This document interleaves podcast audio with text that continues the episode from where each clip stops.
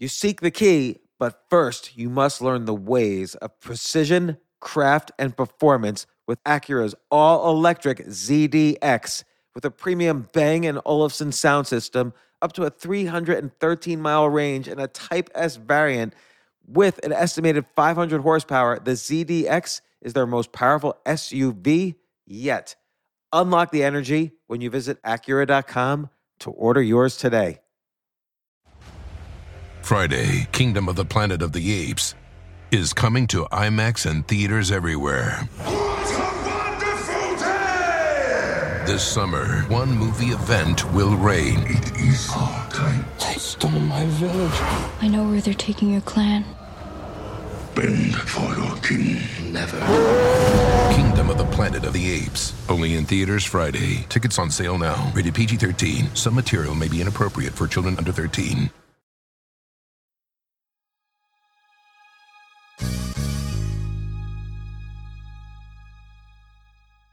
I am such an idiot. I just did something I am incredibly proud of and incredibly happy about. It's like the happiest I've been in years doing something. And I just did a podcast about it, which you're about to listen to, where I describe the whole story of why I did what I did, but I don't even tell what I did or how to get it until the end. I'm the worst self-promoter, and I'm so horrible at self-promotion. So this is what I did. I made a course about writing. Forget all my newsletters and courses about financial stuff. This has nothing to do with that. I made a course, how to write and publish a book in 30 days. And what I really mean is how to write a quality book. I give all these book concepts where you can write your own unique book using these concepts. And I describe how step by step. I give all my writing tips, my best writing tips. I go through all the questions I ask myself when I start a story or a book or a blog post. In particular, what are the 6 U's of this writing that I'm doing? Who am I? Why am I? And why now? I ask myself that question before every book and every article. I ask myself, am I afraid to hit publish? Because that's a good sign if I am. And I go over, again, the whole craft of writing. I also step-by-step show you how to publish. And you can find the course. All the stuff I say at the end, basically, I'm just going to quickly say right now, jamesaltuchershow.com/writing. You can find the course, jamesaltuchershow.com/writing.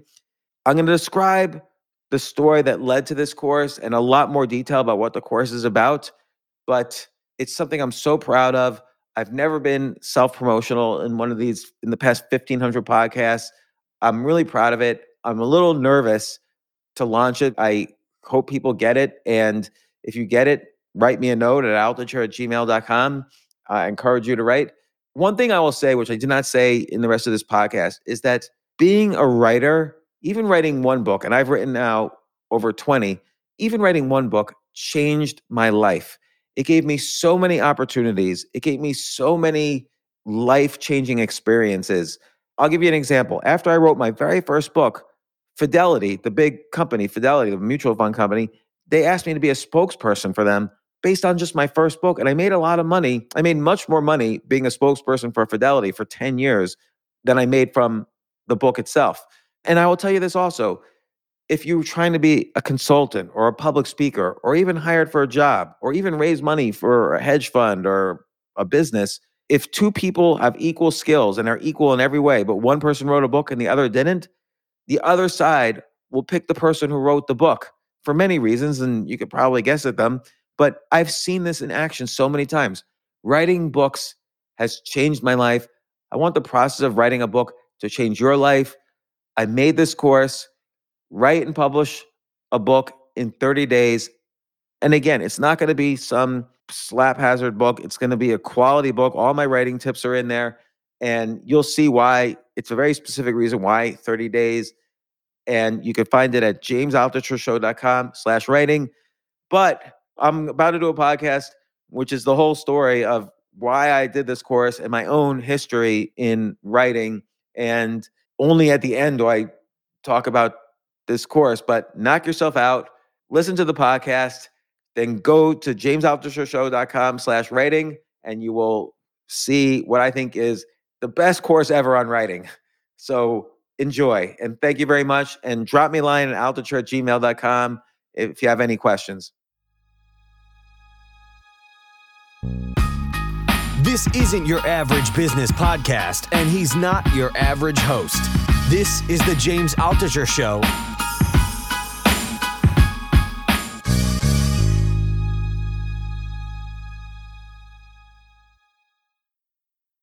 For the first time in a really long time, I am super excited about something I've created. The whole journey of this starts in 1990. And what happened was, as these things go, I had a crush on this girl, and she was majoring in English literature. You know, I had just graduated college. I was going to graduate school. And this friend of mine who always called himself a writer, he had like that kind of hair you could like, you know, he just looked like a writer. That's what I'm trying to say. How do you describe a writer? This writer has a look? Yeah, like a little unshaven. He just had like this like wild curly hair, almost like me a little bit, but even more so. Did he wear glasses? He had glasses. He was always talking about like James Joyce and Thomas Pynchon. These are like great writers from the past, but they're unreadable. Like, okay, some of James Joyce is readable, but Thomas Pynchon's book, Gravity's Rainbow, which is like the super, like, I don't say Thomas Pynchon's a pseudo-intellectual, but every pseudo-intellectual in college like loves Gravity's Rainbow by Thomas Pynchon. And by James Joyce, they don't just like, so James Joyce has a collection of short stories, The Dubliners, that was fine. Portrait of an Artist as a Young Man, that was great. But Ulysses is unreadable. And everyone was always talking about Ulysses and Gravity's Rainbow, and they were writing about philosophy. And they, but not like someone else, like their own. They were 18 years old or 19 years old, coming up with their own like philosophy that would be better than, you know, it would be their understanding of the world at the age of 19.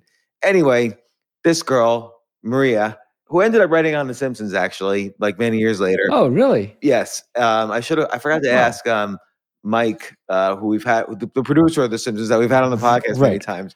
But I always followed the adventures of Mike and Denise on Facebook. They travel all over the world now. But anyway, she liked this guy, Mark, who was my roommate, who was the pseudo-writer. He's never written anything. He never wrote anything before, and he's never written anything since. But I was thinking, maybe, I mean, I wasn't accustomed to having girlfriends, and maybe if I became a writer, girls that I like would like me. Sounds like a stupid reason to do something, but if you think about it, that is the reason why most people do anything. Yeah. So I'm going to go from this to Charles Darwin, as I do. And Darwin wrote a book, actually.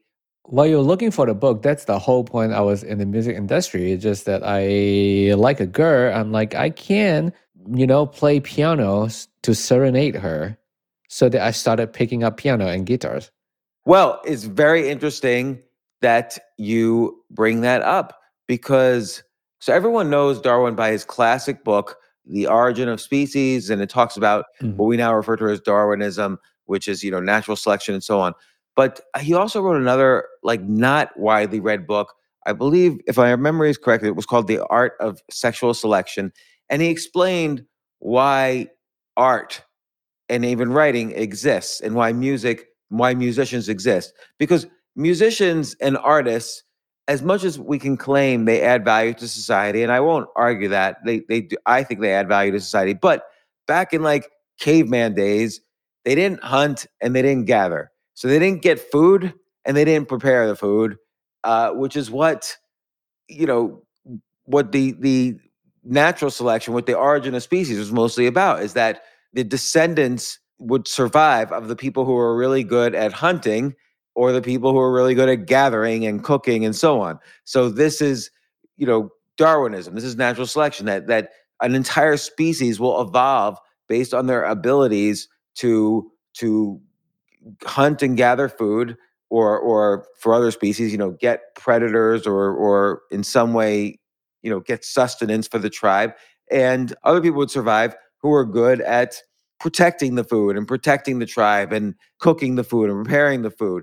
So anyway, why would artists survive? like they're the weirdos who kind of like draw in caves and whatever. Like, what are they doing to help the tribe? You know, and the point is women and men would mate with each other based on, like, a woman would mate with the alpha male because he's going to protect her and make sure she has food and their children have food and so on. And vice versa, the alpha male might mate with the alpha female if she's the best at like protecting the food and cooking it and so on. But here's the thing about artists. Right from the beginning, art was a scam because what the artist is basically, and this is just Darwin's theory. Who knows if it's true or not? Who knows if any of this is just made up and Darwin doesn't know what he's talking about.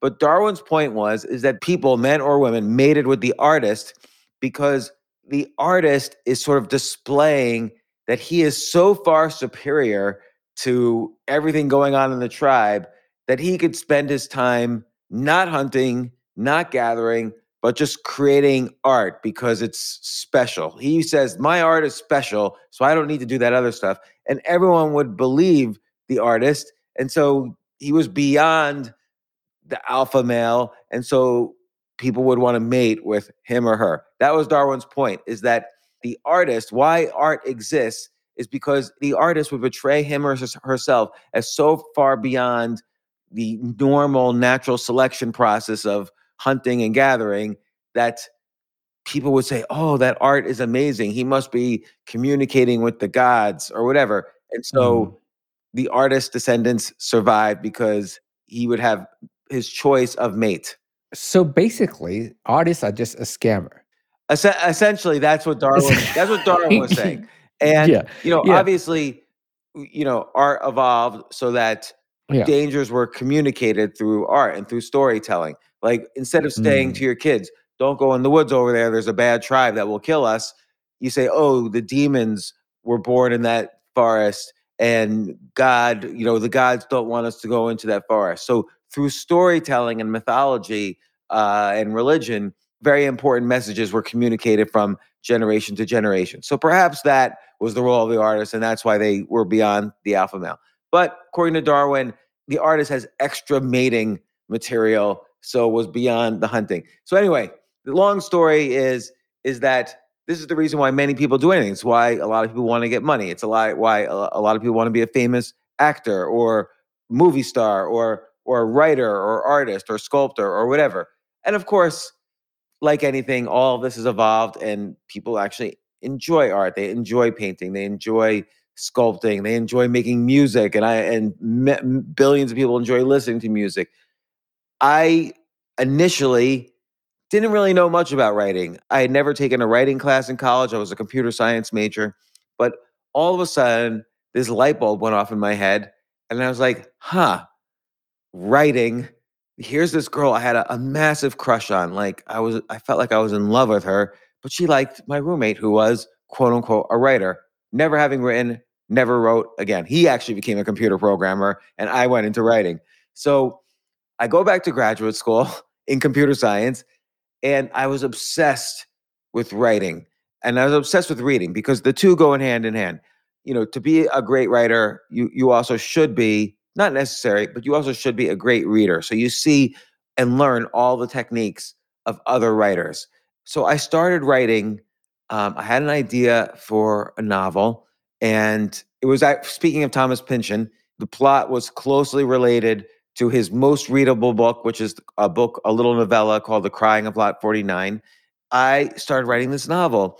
And I would write about 3,000 words a day. So I woke up in the morning and all I would do was write. I wrote about 3,000 words a day.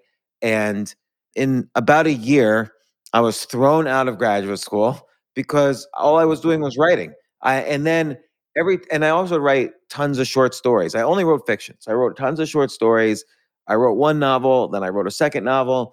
And I was always using the printer to print up dozens or even in some cases, hundreds of copies of my stories or books. And I would send them out to agents and publishers.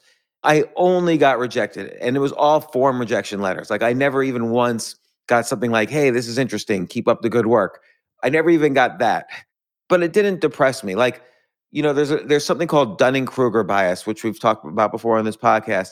And Dunning-Kruger bias is this belief that you're better than you are. So it's this idea that 9 out of 10 people think they're an above average driver, which is impossible. Like, you know, only 4 out of 10 are above the median, the middle. I would say 9 out of 10 people think they're a great negotiator. 9 out of 10 people think they're a good judge of character. 9 out of 10 people think they're good at poker. There's lots of categories where people think they're smarter than they are. And I usually Dunning-Kruger bias is considered bad. Like, oh, it's bad to fool yourself into thinking you're better than you are. But I am the best. I'm an above average Dunning-Kruger bias person. Like, I have Dunning-Kruger bias about everything.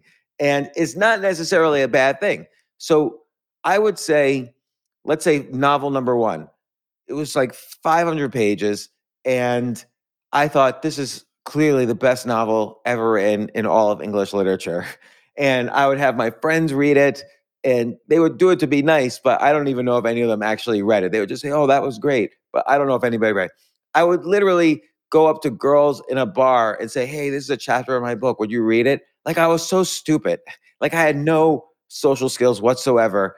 And I really believed that somebody would read a random, like in the middle of a bar, in the middle of the night, would read, a complete stranger would read, be so excited, oh, you wrote a chapter in a book, your own, and they would read it and they would magically fall in love with me right then and there. I mean, I would see these girls give like a look to the bartender, this guy's a weirdo, but I wrote one novel, nothing happened. I wrote another novel, and all along I'm writing short stories too. So, and every day I was reading novels and short story writers. Like, some of my favorite short story writers were Dennis Johnson, Lori Moore, Grace Paley, Tim O'Brien, who we've had on the podcast. Yep. Super grateful a great writer like that has come on the podcast. I read so much during this time just to kind of learn the craft, because I had no one to teach me the craft. I really knew nobody who was a writer. I never took a writing class. I was in graduate school for computer science, so I wasn't really out there taking writing classes.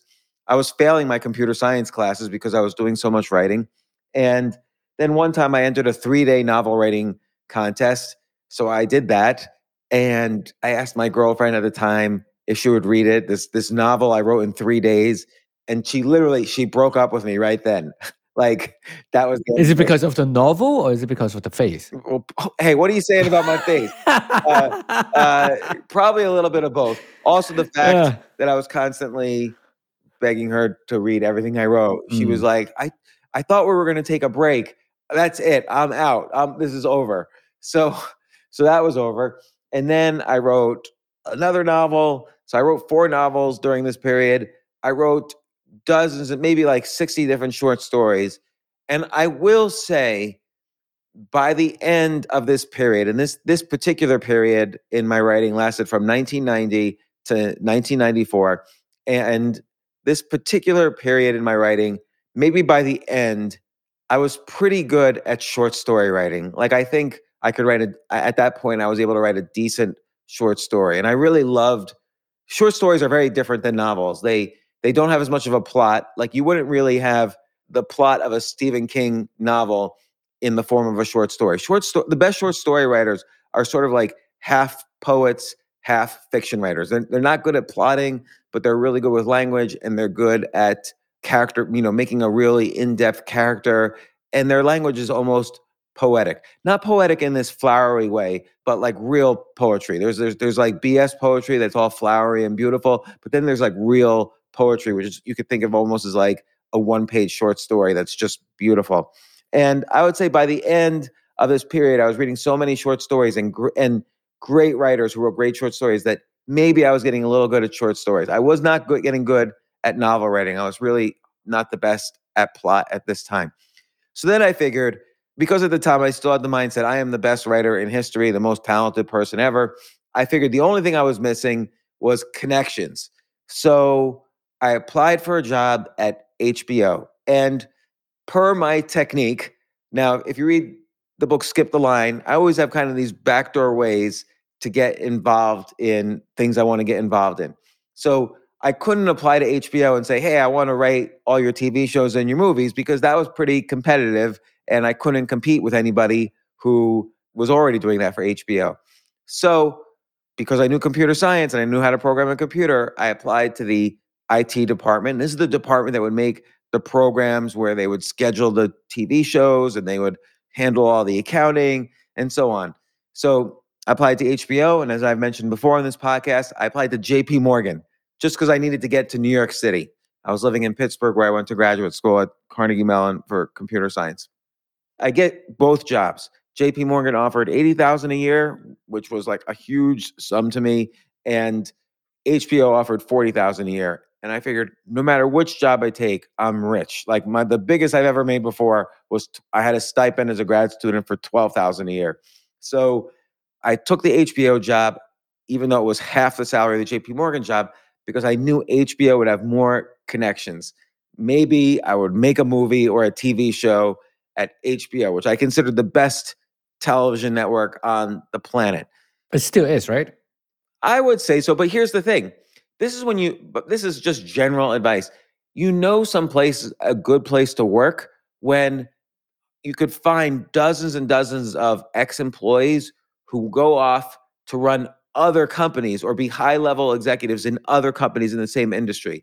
Former employees of HBO ended up running Showtime, Viacom, Time Warner, high-level executives at Netflix, high-level executives in Amazon's original program. Like the very first Amazon show that wasn't popular, I now forget what it was run by an ex-HBO employee.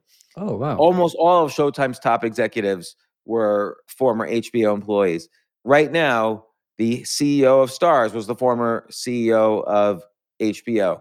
And you see that in a lot of industries, like PayPal. They always refer to the PayPal mafia. A lot of ex-employees of PayPal ended up running companies like YouTube, and of course, Tesla and SpaceX because because of Elon Musk and Palantir and on and on. There's maybe hundreds of companies run by ex-PayPal employees. So you could kind of tell what a great company is when they're the ones that feed the executives and the creatives of the rest of the industry. So I really admired HBO as a company, and I would read it was the first time I read the Wall Street Journal. I would look for all references to HBO. I really studied HBO.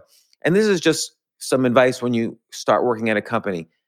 Don't be an employee, meaning you're going to be an employee, but not in the traditional sense. I wrote a book once called The Rich Employee, and it was about how, like when I wrote Choose Yourself, everyone thought I meant, oh, you should quit your job and be an entrepreneur. It's not what I meant really.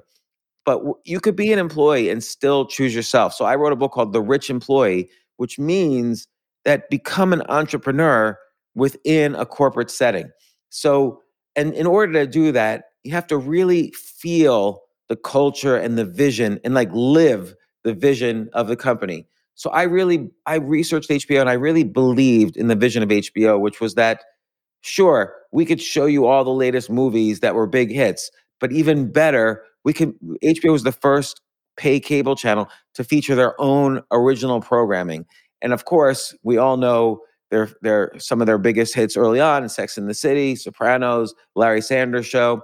Earlier than that, they had a great show called Dream On. I don't know why you can't find it on HBO Max. And ever since then, they've had great HBO shows. Like, Jay, what's your favorite recent great HBO show? Oh, The Last of Us. Oh, The Last of Us. And you know what? I did not watch that, but John and Robin were obsessed with it. They watched it every day. They said it was the best show ever. I wouldn't say the best show ever, but like recent memory, like within past 2 years, it's definitely the best show ever. I watched recently The White Lotus, which was great. Yes. And Succession I'm watching right now, which is, I don't want to put it in the great category. It's not as good as, for instance, HBO shows like Rome or The Wire, but it's up there. I enjoy Succession. So those are the main HBO shows I'm watching right now. But there's always like an HBO show happening at any time that's great. But I will say many other channels are as good as HBO, but that's partly because ex-HBO employees ended up running those companies. So they brought their flavor with them and all their connections and so on. So I did, in fact, actually start shooting a TV show for HBO. It's a long story. I'll get into it some other time. It was me interviewing people at 3 a.m. I've spoken about this before on a Wednesday night in New York City. So I would interview. I had never done anything other than computer programming before, but suddenly for HBO, I was interviewing prostitutes, drug dealers, pimps, homeless people. I was going to jail for the night. I was and seeing what was happening. I was hanging out with all the homeless kids in Tompkins Square Park and, you know, squatting where there's underground radio station. I had lots of interesting experiences for a 3-year period. I shot it as a web show because I used the web as a backdoor way to get into the entertainment side. I built their website and I said, look, you need original web shows just like you need original TV shows. And then Sheila Nevins, who's been on this podcast, she was the head of documentary. She said, why don't you do this as a TV show for us? We need something to replace the Real Sex series because we're running out of material. And so, you know, I tried doing that for them. I pitched many ideas to them and ultimately nothing worked, as these things go. But I got even more experience writing. I was still writing, not 3,000 words a day because I didn't have time anymore, but I was, for my 3 a.m. web show, I was writing descriptions for each episode. There was one episode a week, and I was writing about all the people I encountered, plus I had photos, video, and so on. It's probably like the first podcast on the World Wide Web. And Time Magazine mentioned the website. It was one of the most popular websites out there. This is during a time when there were almost no websites. So, and it got me started on my business, Reset, which made websites for entertainment companies. I'd show HBO and people would say, we want that. Like even Con Edison, the utility company, said, we want something like that. And I'm like, are you sure? What if, because right now, I mean, I think like a couple of years ago, you did mention like, you know, how do like website right now profit? They should make their own show. What if Con Edison's make their own show? Yeah, well, this is my point actually, and I've spoken to the Brian Chesky who started Airbnb about this, and I should probably speak to more websites about this. But essentially, any website with traffic could be a TV network. Like Netflix did not make original shows at first; they just rented you DVDs. But because their website had so much traffic, it was unnatural. And because they were in the entertainment business, sort of, I mean, they just were distributing DVDs. They weren't creating anything.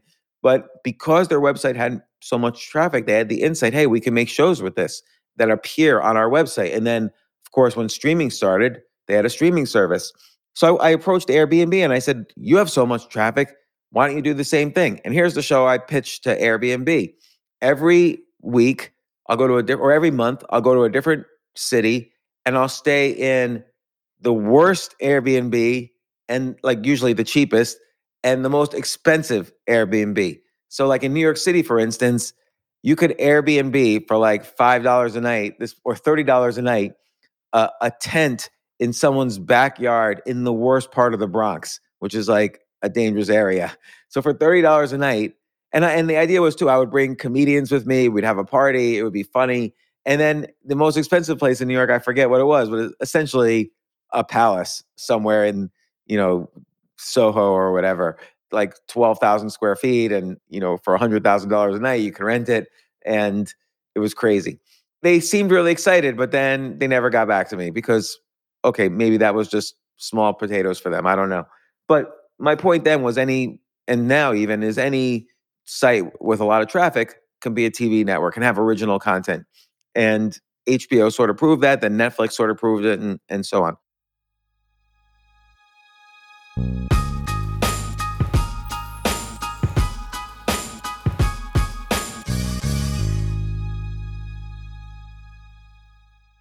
I have to say, Airbnb has changed my life.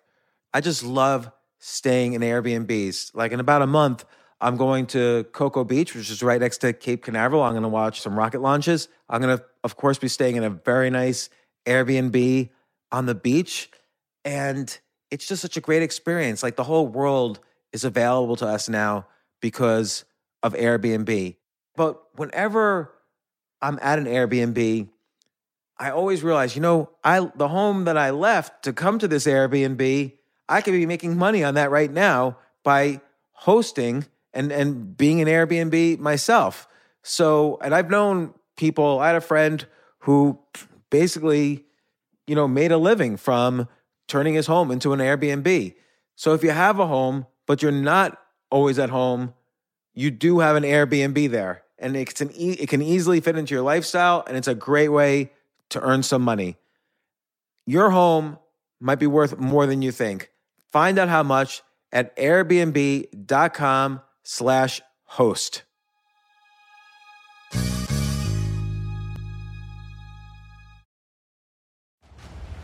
Friday, Kingdom of the Planet of the Apes, is coming to IMAX and theaters everywhere. What a wonderful day! This summer, one movie event will reign. It is our time. They stole my village. I know where they're taking your clan.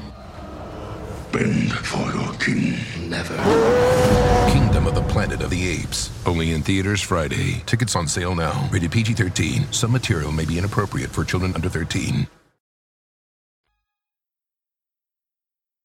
During this time, I was writing, and I was excited about writing, and I was still an avid reader, but I wasn't writing really novels at this point.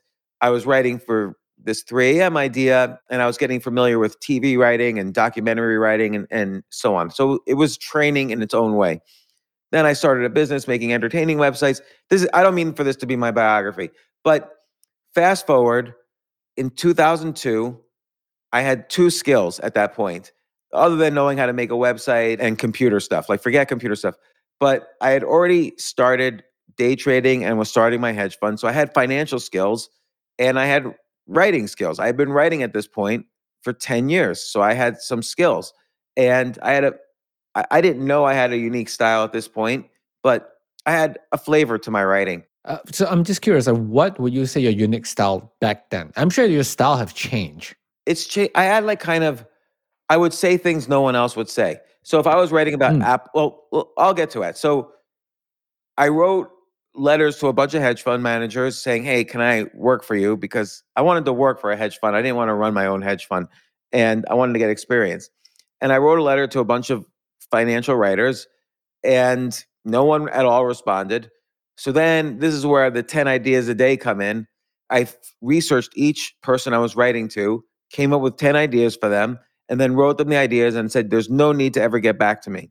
Well, one person who got back to me, several people got back to me at that point, but one person, I had pitched Jim Cramer, here's 10 article ideas you should write about stocks. And he was, a contributor on CNBC. He didn't have Mad Money then, and he had started this website, thestreet.com, which was all articles. And he wrote back instantly and he said, these are great. Why don't you write for us? So in December of 2002, I wrote my first published article. After 12 years of writing, not counting the 3 a.m. stuff for HBO, I wrote the first article that I was actually paid for. I was paid $200. I framed that check. Many years later, Jim signed the back of the check. I never cashed that check, and I framed it. I don't know where it is now because I threw out all my belongings a few years ago, but it's probably in the garbage, but I wrote an article about stocks that were trading below the amount of cash they had in the bank, which was ridiculous.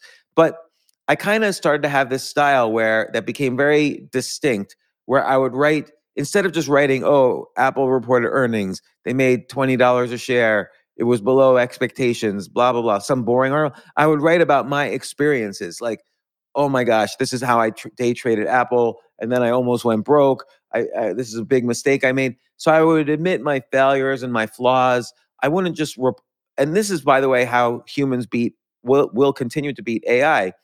You can't just summarize news. AI could do that already better than humans. Mm. You have to have your own unique perspective, and AI will have their own unique perspective eventually, but it won't be your unique perspective. And so people will want to listen to you and read you because you have your own unique perspective. And so I did. And so I did that for a year or two. The Financial Times contacted me, which is the biggest financial newspaper maybe in the world, next to the Wall Street Journal. It's a British paper. It's on that like orange or pink paper. They asked me if I wanted to start writing for them. They liked my writing at the street. And so I started writing for them. And I remember I was really nervous. Oh my gosh, the prestigious Financial Times. And so I wrote these very conservative articles, like this is how Warren Buffett invests, and here's some of his stock picks. This is how banks work, and so on. And Lionel Barber, the editor of the US FT, and he became the editor-in-chief for many years after this, he called me into the office. He said, these are good articles. And I said, oh, thank you. And he says, you're fired. And I'm like, what do you mean? And he said, we don't want you to write good articles. That's like everyone else here writes good articles. We want you to write like James Altucher. So if you don't come up with something batshit crazy like James Altucher would, I don't want another article from you. And so he was a great editor. He really encouraged me to take my style and amp it up. My editor at that time, you know, he was the boss, so he was the editor in chief. But my specific editor, this guy, John Authors, he got so nervous with my writing style. He was like, they're never going to let this go. They're never going to let this go. But Lionel, I always would go over his head, sadly for him. And Lionel Barber would say, publish it. And they would just get crazier and crazier because I was trying to see if they would ever fire me, and they never did. I mean, eventually, all good things come to an end, but not for any bad reason. And then the Wall Street Journal had me write for them. One interesting story there. Very famous writer now. She's got a great newsletter, great perspective. Barry Weiss. She wrote for the New York Times, but she thought they were too alt-left or whatever. I don't know. And she started her own Substack, and now she makes a great living on her Substack newsletter. She's been on Joe Rogan. She's a great writer of, has good political opinions. And she was my grammar editor at the Wall Street Journal, like straight out of college. So I know her from then. And then I just found out this weekend, Jay Merrick, a mutual friend of ours who's also been on this podcast, Merrick told me that she's from Pittsburgh, where I went to grad school. And her father, her father is this guy, Lou Weiss, who I made a website for 25 years ago. Weiss. What type of website? It was he had a wedding store, and I made a website where he could sell wedding stuff. I love reading Barry's stuff. Yeah, Barry's great. She has her own. She has her own network now. Yeah, we should have her on the podcast. She's fun. Yes. Anyway, I'm going to get to a long story, and I'm going to make it shorter because this is not how I intended for this to go. But eventually, people wanted me to write a book. A publisher reached out to me, Wiley. Pamela Van Giesen was the editor there. She's retired now. And I wrote my first book. It was a financial book, Trade Like a Hedge Fund. Then I wrote another one, Trade Like Warren Buffett. Then I wrote another one, Super Cash. So I was writing financial books, and these were my first books. And they were very successful in the financial world. And they were priced very high. Like Trade Like a Hedge Fund was $70, but it was one of their best sellers. USA Today said it was one of the best financial books ever. The Stock Traders Almanac had it featured as their book of the year. And so I was able to do financial books. And then I wrote the Forever Portfolio for Portfolio/Penguin, a book for the Wall Street Journal, The Investor's Guide to Investing in the Apocalypse.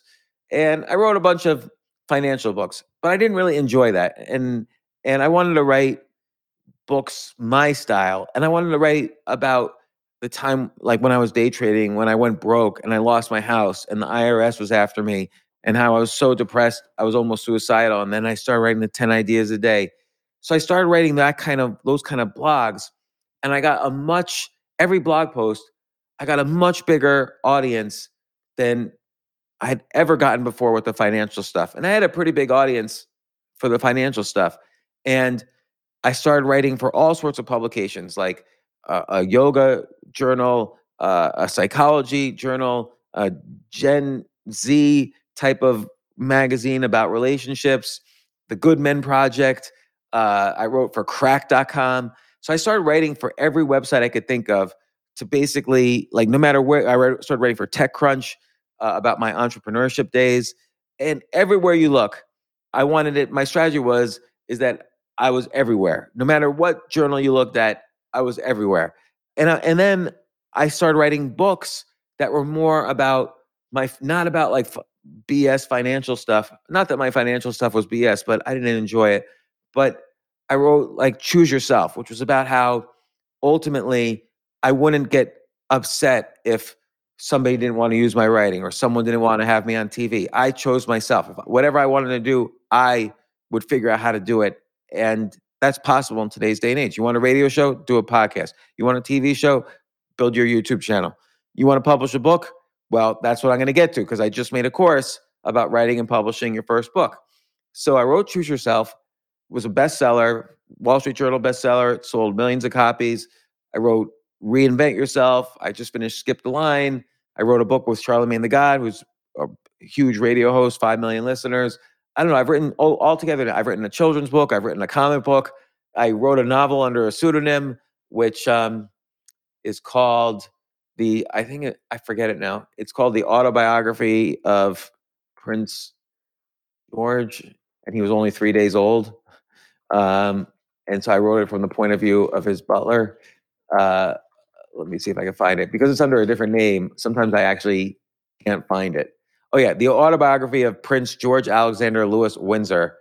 Oh, and it's got 15 ratings and an entire 2.9 stars. And the reviews all hated it. I think there are... Oh, there's 2 5-star reviews. Interesting concept. But here's a 1-star review. Rubbish. Suggestions in this book are crude and ludicrous. I would not recommend it to anyone, even though it was a freebie. So, but I wrote that book in 3 days and published it on Amazon. And it was a fun little book. And it's only like 10 pages or something. I don't know. But so they were right to give it bad reviews. It wasn't a good book. But, you know, my books have been bestsellers. My books have been very successful. But here's what I enjoy most lately is that so many of my friends and colleagues and family ask me, hey, I just wrote an article. I just wrote a book.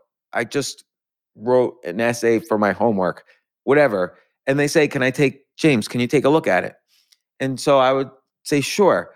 And I really loved helping them, almost teaching them how to write. And I would basically, the best is we would get on, even if we were in different locations, we'd get on Google Docs and I'd be on the phone with them or on Zoom or whatever. And I would make a change and explain why I was making the change. And so I would never be critical. I was always constructive, but I would go over each change. Like, here's why I changed this sentence. Because, you know, maybe you already wrote a similar sentence or had a similar word on a prior page. So I'm going to change this so it uses different word. Oh, this sentence has too many adjectives, too many adverbs. Let's tighten it up.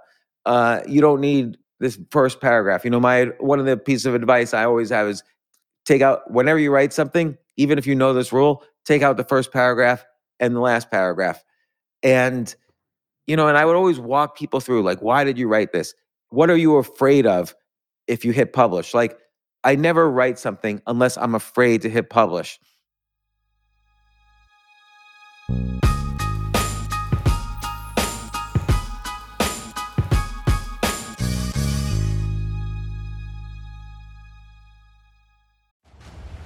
Friday, Kingdom of the Planet of the Apes is coming to IMAX and theaters everywhere. This summer, one movie event will reign. It is our time. They stole my village. I know where they're taking your clan. Bend for your king. Never. Kingdom of the Planet of the Apes. Only in theaters Friday. Tickets on sale now. Rated PG-13. Some material may be inappropriate for children under 13. I wrote an article once, why I don't believe that any war is worth it. And so many people got upset at me, particularly since I wrote this on, I think, July 4th. And I said the Revolutionary War wasn't worth it and blah, blah, blah. I've probably changed my opinion on this one. We should do a change opinion podcast on this topic. But yes, unless I was afraid or, you know, for TechCrunch, I would write such insane entrepreneurial stories that I was always convinced this is the last time they're ever going to let me write for them, and everyone is going to mock me, and people will spit on my kids at school because I wrote this and whatever. So unless I was afraid to hit publish, I would not hit publish. So I would always, with people I'm helping with their writing, I would always ask them, what are you afraid of? If you're not afraid of something, then it's just, this is a boring book or an article or a blog post or whatever. What chances are you taking? You've got to take, just like with investing, you've got to take risks to have great rewards.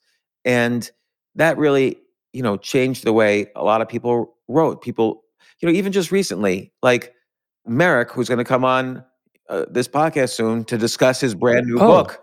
I spent a year working with him and his co-author going over all of these ideas, how to write a story, why storytelling is important in a book, not just the ideas, but the storytelling. Ultimately, you have to be an entertainer. What are you scared of? So I would spend months sometimes helping some of these people with writing. And, you know, Avatik, who's been on this podcast, he's my chess coach. Sometimes I look at his blog posts and he's a very good writer to begin with. So it's a pleasure to work with someone who's a really good writer, and he sort of naturally comes to it, but it's a real pleasure to kind of go over his writing. And I always do it. I make sure I'm never critical. All my suggestions are very constructive. I work really hard at trying to teach well, and I love teaching writing. This is the activity. Writing is the activity I've done longer than anything else and more consistently than anything else. I've been writing almost every day since 1990, so 33 years. So here's what I did. You know, this is why I'm such a bad at any kind of like self-advertising or self-promotion. I wait all the way till the end of this podcast to describe what I did. I made a course about writing for the first time, and it's not related to any of my financial stuff. It's on Udemy, U-D-E-M-Y, which is an online learning platform. I'm launching it today with this podcast. It's called How to Write and Publish a Book in 30 Days. And I'm serious. Like, I will teach you how to write, not just write, but write well, and then step by step how to publish so it feels professionally published in just 30 days. And even coming up with the ideas, I came up with 4 book concepts, what I call book concepts, where even if 1,000 people all started with the same concept, they will write incredibly different books. With each concept, I go through it step by step, how to take this idea, how to research it, how to add your own stories to this, and in less than 30 days, write the book and write a great book. And I describe. So here are some of the sections. Can I add something? Yes, you can add something. Yeah, so I was just there for the course when we were shooting it. You shot all the videos. This is a video course. You shot all the videos. Yeah. You're the director and producer. So on top of like the 4 concepts, James also talked about like time management. Like, what are the myths that can be debunked when writing a book, which is great. And also like the mindset for writing the book. Like, what are something that he does before writing a book as well? Yeah, like there's one section, 9 ways to overcome writer's block, where I talk about all the times I've experienced writer's block and I still deal with writer's block. I had to write an article the other day and oh my God, I had huge writer's block because anyway, that's a whole story. But I talk about the FK score system to determine if your writing is readable or not. Most people don't know anything about that. But basically there's this score that tells you what grade level your writing is at. And good writing, like let's take the book Old Man and the Sea, which helped Ernest Hemingway win the Nobel Prize. It's probably his best book. That is written at a 5th grade reading level. That 5th and 6th grade reading levels are the grade level you want to write at. And there's a way to calculate it called the FK score. And I talk about that. I talk about the Warren Buffett 525 rule, which I've spoken about before in this podcast, but I apply it to writing. I talk about, is AI your competitor? How to beat AI? I talk about my favorite first lines in books. So the very most important sentence, 2 sentences you could write in a book are is the first line and is the last line. And then almost like a fractal, like the very most important words in each chapter is the first line and the last line in the chapter. Each paragraph, the first line and the last time. In fact, there's a technique of speed reading, which is just read the first line and the last line of every paragraph. Or if you're really pressed for time, read the first line and the last line of every chapter and so on. I'm just curious, on the spot, will you be able to think of your favorite first line? I just want to give them the taste. I'll talk about 2 first lines right now that I really love. Like, a first line in just one line will capture the soul of a book and will make you really feel what the writer / the main character of the book was intending. So, okay, here's Albert Camus, who wrote The Stranger. Albert Camus also won the Nobel Prize in Literature, I think in 1957. He died when he was very young, and he was a very well-known absurdist philosopher and a great novelist. He wrote this very short novel called The Stranger. The very first line is, "Mother died today, or maybe yesterday. I can't be sure." So if you break apart that first line, first off, they always say for murder mysteries, and this is not a murder mystery, this is like a more literary novel, but they always say in murder mysteries, someone has to die in the first 3 pages. Well, here it's the very first line, "Mother died today, or maybe yesterday. I can't be sure." So there's death, but there's also this weird confusion. Like, this is someone's son saying this about his mother, and he says, or maybe yesterday. Like, why is he so confused? What is it about this person? What is off about this person that he doesn't know if she died today or yesterday? And then he says, I can't be sure. Why can't he be sure? Why can't he ask somebody, for instance, and then he would be sure? Why is being unsure very critical to the plot of this book? When he says, I can't be sure, it's almost like he doesn't care enough to find out, and that's why he can't be sure. Or there's also another great one, Kurt Vonnegut. A lot of people have read Kurt Vonnegut. His perhaps most classic book is Slaughterhouse-Five. And again, this will seem like the last one, but he wrote the first sentence of Slaughterhouse-Five is, all of this happened, more or less. So did it happen or did it not happen? So we're about to hear a story, and basically Slaughterhouse-Five is one of Kurt Vonnegut's most famous books because it's his direct experience as a prisoner of war in World War II. He was captured by the Germans, and he was in Dresden with all the other prisoners of war when Dresden was firebombed. Everybody in Dresden essentially died, and except for the prisoners of war, because they were kept so far underground. So that's what this novel's about. So it's almost like the trauma of that, all this happened more or less. That's what the rest of the book feels like, is that it's so much trauma. It's almost, is he going to be a reliable author or a reliable storyteller or not? We don't yet know. We have to read to find out why that is a critical first line. Oh, I got to tell you one more. So Jennifer Egan, she's a more modern writer. One of my favorite books, A Visit from the Goon Squad. And she wrote the very first line of her novel. It began the usual way, in the bathroom of the Lassimo Hotel. So what is it? And what is the usual way? And why I can't even think of anything that the usual way, unless you're going to the bathroom, the usual way would occur in the bathroom. And then it's very interesting. She's so general, like it, usual way, the bathroom. But then she gives a specific detail, the Lassimo Hotel, which is, why that specific hotel, that's something called it, has there, you do something that's usual and it's in the bathroom of this very, very specific hotel.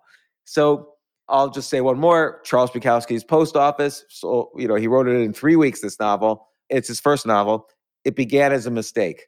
So first lines, I love the art of the first line. And by the way, in a world dominated by TikTok, and I do think TikTok is an excellent form of entertainment, you have to really, if you're writing a novel or any book, a nonfiction book, and so this course is focused on nonfiction books. I will do another course focused on fiction books. But a nonfiction book, you're competing against TikTok for eyeballs, for attention. And you have to start off very strong. The first line, the first paragraph. I talk about how to have a cliffhanger. Even in a nonfiction book, you need cliffhangers. Every chapter, sometimes every paragraph, sometimes every sentence. These sentences I just read to you were almost structured like cliffhangers. You have to know the arc of the hero, and you have to tell lots of stories. We were just talking to Ryan Holiday about the arc of the hero and storytelling, and we talked with Chuck Palahniuk, author of Fight Club, about the arc of the hero. We talked with Robert Greene about the arc of the hero. So this is such an important concept that I spend a lot of time on this in the course, because a nonfiction book, you need the arc of the hero throughout the book, every single chapter. I also talk about something that's very important to me when I'm writing. When you're writing a book, very important is you want to be completely authentic. It's just like when I was doing stand-up comedy. The audience is a great BS detector. They know when you're doing an act or when you're just talking. And the goal of a stand-up comedian is just to be up there as if you have never done comedy before and start just saying stuff that makes people laugh. And if they think you're doing a honed act, they can smell BS. They can smell fear also. So you have to just act like you're having a fun time. The party's up on the stage. They're invited. They can come or not. And it's the same thing with writing. You have to be totally authentic. So you have to ask, who are you? Why are you? Why now? So with every book you write, who are you to be writing this book? Are you an entrepreneur and you're writing about entrepreneurship? Are you someone who came from let's say we're going to see books later about what's happening in Ukraine now. Were you a child in Ukraine and these hard experiences happened? Why are you? You have to ask the question, why are you? Which is an odd kind of question. Like, why do you do the things you do? Is it your what's your mission in life?